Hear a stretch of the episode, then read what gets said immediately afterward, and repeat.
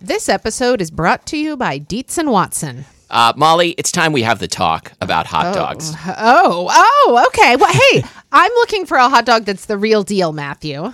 Like a classic hot dog that, like, when you think of like the platonic ideal of a hot dog, I recommend Dietz and Watson's Dietz dogs. Ah, well, I've heard that they are handcrafted and made using only Dietz and Watson premium meat. I can vouch for this because Dietz and Watson sent us a big box of hot dogs and other delights. And wife of the show, Lori, and I had them for dinner last night. We had uh, the classic beef Dietz dogs with on toasted buns with sauerkraut and pickled jalapenos and Dietz and Watson ballpark style yellow mustard. Do you think you'd recommend Dietz and Watson hot dogs for fried rice? Oh, yeah. Fried rice with some sliced hot dogs. I'm going to be doing that soon. Wife of the show, Lori, is going to be making the hot dog flour buns from Christina Cho's cookbook, Mooncakes and Milk Bread. Very excited for this. And I'm especially pleased because Dietz and Watson does things the right way. So this means like no additives, no fillers, no artificial flavors, no cutting corners. You can feel good about this stuff. Dietz and Watson, it's a family thing since 1939. Shop now at DietzandWatson.com slash the right way. That's Dietz, D I E T Z, and Watson.com slash the right way. I'm Matthew. And I'm Molly. And this is Spilled Milk, the show where we cook something delicious, eat it all, and you can't have any. Today we are talking about maybe my favorite grain, buckwheat. Really, your favorite grain? I'm willing to go out on a limb and say that. Can we get out of the way immediately? Hi, I'm Buttweed. Remember me? Unts, ties, Ties, fee times a matey. Yeah. Ah, that bit Wookin' is timeless Panub in all the wrong places. Wookin' Panub. Yeah. Thank you, Eddie Murphy. Um, all right. So glad you brought that up because I was going to have to bring it up if you I didn't actually think of it until just as we were introducing the show. Can you believe that? What's wrong Um, with me? Bo Wheat uh, sings. Yes. Uh, so, what is buckwheat exactly? Is it wheat? And if It- not, is it buck? It is not a kind of wheat, but I don't know much more than that. Take it away, Matthew. Uh, okay, uh, well, I looked this up on Wikipedia last night, so Great. I Okay, I am a wondered how you knew. certified buckwheat expert. Uh, I watched a bunch of Eddie Murphy videos on YouTube and uh, read the, the buckwheat Wikipedia page. Um, buckwheat disambiguation. uh, okay, uh, buckwheat is uh, it's not a uh, it's not wheat. It is um, a uh, a little seed, a little fruit um, in the uh, rhubarb family. really? Yes. Uh, it doesn't taste like rhubarb. It doesn't look like rhubarb. And we actually have some toasted buckwheat groats Okay. right here on the table. So where on the plant do, does what we think of as, you know, these buckwheat groats, where do they come from? Um, I the- have the- found the, hole in your knowledge. they come from the hole. Uh, they they come from the the grotery. I don't know. You know, they it like it has like f- maybe it has fronds and they're and they're you shake them off the fronds. Um, yeah, maybe it has like maybe they're like spores that cling to the underside of the leaves. If only there was some way to to figure this out, but it's not. It's beyond the realm of human knowledge. So we're just gonna have to enjoy these groats. okay. Uh, so what what are these? These are like little nubs. Uh, yeah, so they these are these are buckwheat kernels, and they've got a really cool shape. They're sort of like uh, pyramid shaped, like a like a little tetrahedron. And they're kind of amber colored. Huh, they're really lovely. Can uh, can you ever buy these like flattened like rolled oats, do you think? I don't know. I know that buckwheat often figures in like a multi-grain mixed cereal, so I wouldn't be surprised if you found them flattened in uh, in that way. You can actually, I, I didn't know this, but I wanted to try it. You can crunch these. Really? They're not they're not very hard at all, You know, now that you mention it, I feel like I may have had and they're like I- good. I, feel like I may have had a dish somewhere where I had a fish that was breaded in these, like that were crushed up. that sounds great. Yeah, it was really nice. Wow, I can't believe I, I hadn't thought of that until right now. No, I hadn't either. I was, but I mean, if I've got if I've got a groat in my hand, I'm gonna put it in my mouth. Yeah, for sure. I'm like a baby that way. so, what does one do with buckwheat groats? The buckwheat groats, so you can you can cook them as a cereal, which I have done, and we're going to eat in a minute. Um, and I hope it's good. It's called it's called kasha, Um, And is this eaten a lot in? not to be confused with kasha. Ah. also, not to be confused with Kashi, the cereal brand. Yes, which I think is probably comes from the same root, and I think kesha probably also comes from the same root. She was shaken shaken off some fronds. isn't kasha eaten a lot in Eastern Europe? Am I yeah, correct? so there's this dish kasha varnishkas, which is it's cooked buckwheat, toasted buckwheat groats with pasta, usually bow tie pasta for some reason, Mm-hmm. and it's it's pretty good. It's like an ancestral food of my people. I've always wanted to try it. Uh, I didn't make it today, but I, Thanks a lot. you know, I made I made the kasha part, just not the varnishkas. Okay, so did you just let, so let's let's go ahead and taste this. Did you Yeah, just cook it in I just took some some buckwheat groats, um, toasted. You can get them raw or toasted for making for making kasha. Um, they need to be toasted. Okay. Um, and I just cooked them in water with a cinnamon stick and uh, and a pinch of salt. And now we're going to uh, um, put on a little maple syrup and eat it like breakfast cereal style porridge. Okay. This really smells delicious. Uh, it, we've got kasha here. Wow. This kind of tastes a bit like punishment. I like the flavor. The texture is weird. It's it's very mealy. Yeah. Do you think you did something wrong? I think it's possible. Shades of the flavor I like in buckwheat flour, but I don't like it. Um, I feel like I would maybe like this cooked less so that the the grains don't like spill out their guts into the mix quite as much. I don't really like anything to spill its its guts in into a bowl. What about a clam? I don't really like clams that much. Mussels, oysters, Yeah. not so much clams. If only we could if only we could take buckwheat and maybe like grind it up and put it into something more delicious. Like a pancake. Oh yes. So so I think we the two of us are probably most familiar with buckwheat in the form of buckwheat flour. Because we eat a lot of buckwheat flour. I mean, I happen to know this about you. Uh, yeah, so I love I love buckwheat pancakes. I think I think we've probably published our buckwheat pancake recipe. I think we have. before. Where did you first come across buckwheat pancakes? I don't remember. I I want to say it was like at some uh, European lodge. Uh, something I've never been to a European lodge, but uh, in Normandy, Normandy, that's where I came across it. Great, great. Uh, you know where they make, uh, or maybe Crepes. Mm-hmm. Brittany, Brittany, Normandy, somewhere in somewhere in that area. It's Brittany. Brittany, okay, never they- been there either. They make buckwheat crepes that you would eat with uh, apple cider. Uh, oh yes, I I have had buckwheat crepes. Crepes. Uh, I never know whether to say crepes or crepes. What's your What's your take? Crepes. Uh, I know that's how they say it in French, but I found that sometimes when I say crepes in English, people have no idea what I'm talking about. It's true. I know. Um, it's like how uh, we had this um, annual uh, school spirit celebration when I was in high school um, called uh, the May Fete. It was actually the May Fete, but everyone pronounced it May Fete because That they thought it is sounded great. sophisticated and Frenchy. That is fantastic. So we met our fate.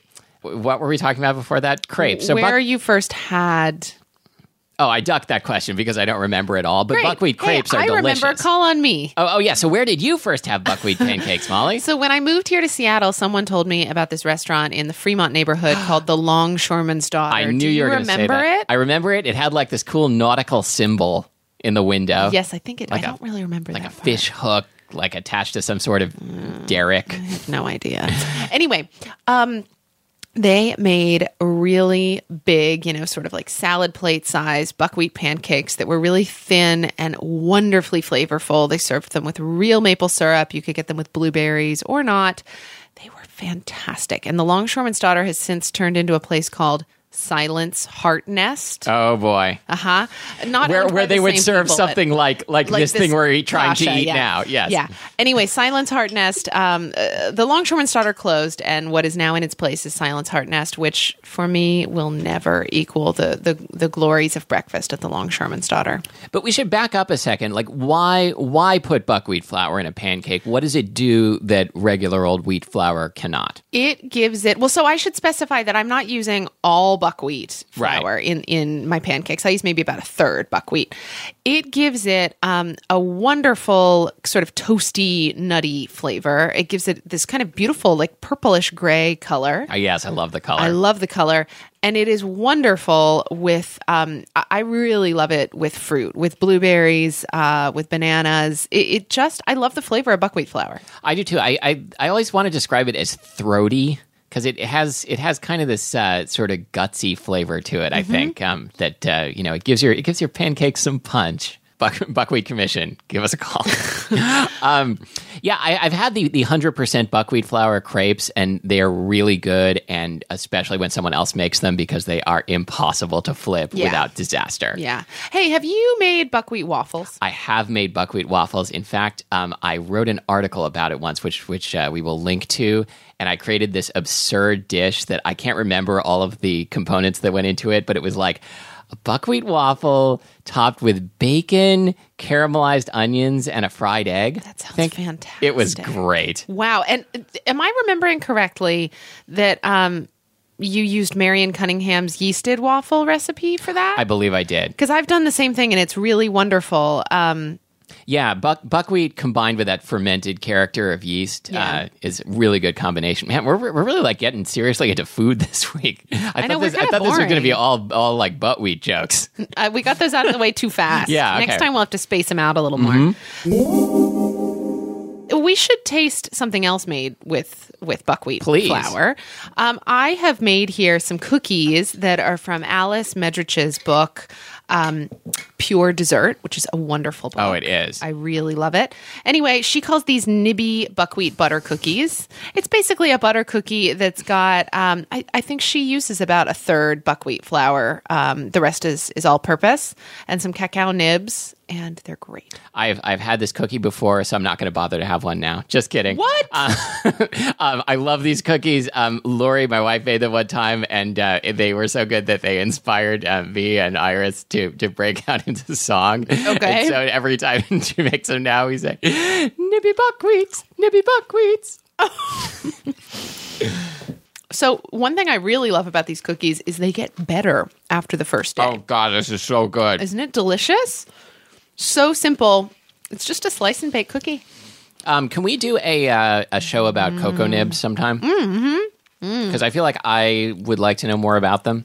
Sure. Yeah. Oh God, these cookies are great, and I love the little kind of black flecks in them from the buckwheat flour. Me too. This is such a great cookie. That's it. We should just end the episode here. Mm-hmm. Everybody, go make cookies. Mm. Oh yeah. Thank Don't- don't you, you wish- Alice Medrich.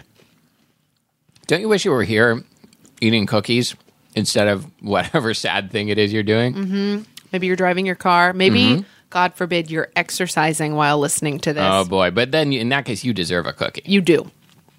Get come off on, that come on treadmill over right now. We got we got extras. So, you know, before we finish up, I feel like it wouldn't be fair to not acknowledge the um the other savory use of these cookies that that is not intended for breakfast or whatever, and that would be soba noodles. You said the other secret use of these cookies. well, I So to just, make soba noodles, you start with cookies, you grind them up. kids love them.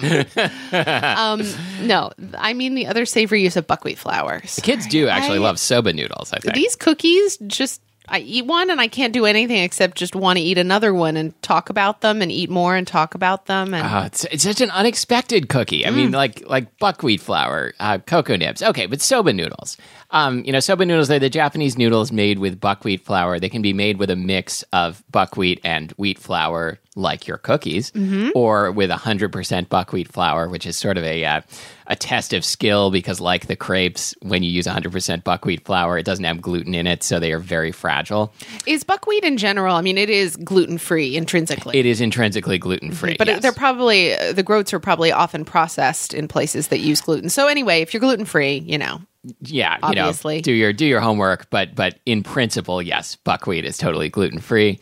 Um, and Kinda awesome. To to me, like the the, the classic soba dish is zaru soba, which is Mm-hmm. uh, it's cold soba on like like a wicker basket or, or wicker tray um, With a dipping with sauce. a dipping sauce, and that's it. and often afterwards they bring you uh, in like a little teapot the the uh, the water that the soba was cooked in, and you have Yes. to drink that.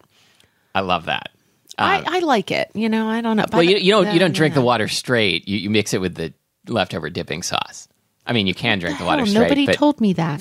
I'm sitting there torturing myself, drinking like starchy water. Right. No, it's uh, you mix it mix it up. It's a cocktail. But yeah, but I mean, but you can buy dry soba in the in the store. You don't you don't have to like deal with 100% buckwheat flour and apprentice for five years um, with a soba master. You can buy dry soba. Um, it's uh, you know it cooks just like any pasta, and uh, s- you know soba dishes are really great. There is this soba dish that I love that is like the opposite of Zato Soba because it's uh, you know all over the place. Uh, it is from the new steak by Cree Lefevre, uh, and it is soba noodles with um, diced Asian pear, flank steak, and Napa cabbage served co- that sounds cold. great. It's great. That sounds great. Brandon often makes a soba noodle dish that is uh, also the opposite of austere. It is um, soba noodles with a peanut sauce. He puts a lot of like lime juice in. Oh, with the peanut yes. sauce Yes, I and remember that sort of- dish. yeah, and whatever vegetables we have in the crisper drawer, it is a great kind of standby lunch. And doesn't he often put some hot sauce, sambal oleg, something does. like that? And He yeah, does. I've made I've made that from Brandon's recipe, and it's terrific. so maybe we can link to uh, to that cookbook, and Yep. we could link to his recipe, Brandon's recipe. Yeah. So if you if you haven't uh, set stepped into the world of buckwheat, uh, we're we're giving you we're giving you the opportunity to put both feet Come, in. come join us. We are knee deep in it. we are knee deep in kasha. we uh, please, Please. send help. Help us. Um, yeah. So kasha very healthy in Kasha here. probably not the best place to start. Uh, Nibby buckwheat cookies definitely the best place to start. Uh, all right, so um, find us online at spilledmilkpodcast.com where you'll find uh, recipe. Yeah, we'll post the Kasha recipe. What the hell? Uh, the Nibby buckwheat cookie recipe. Uh, we'll link to the new steak and uh, that other recipe that we talked. Oh, Brandon's uh, um, spicy peanut soba noodle recipe. And you can also find us on iTunes where you can leave a review should you feel so generous. Yeah, do what you feel. you can also. Take a moment. I have a nib in my throat.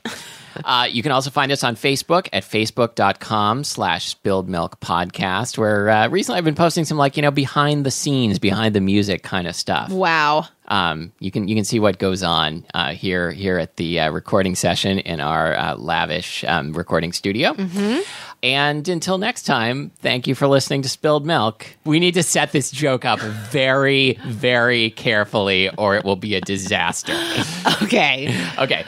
Uh, thank you for listening to Spilled Milk Sings.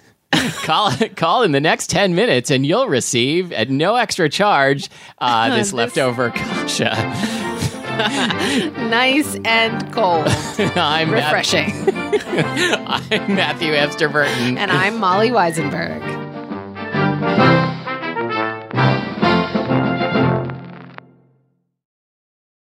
Hapada, hapada. And there was there was that one that we had to look up and found the original song and it was Oh, like by some um, hairy 70s guys.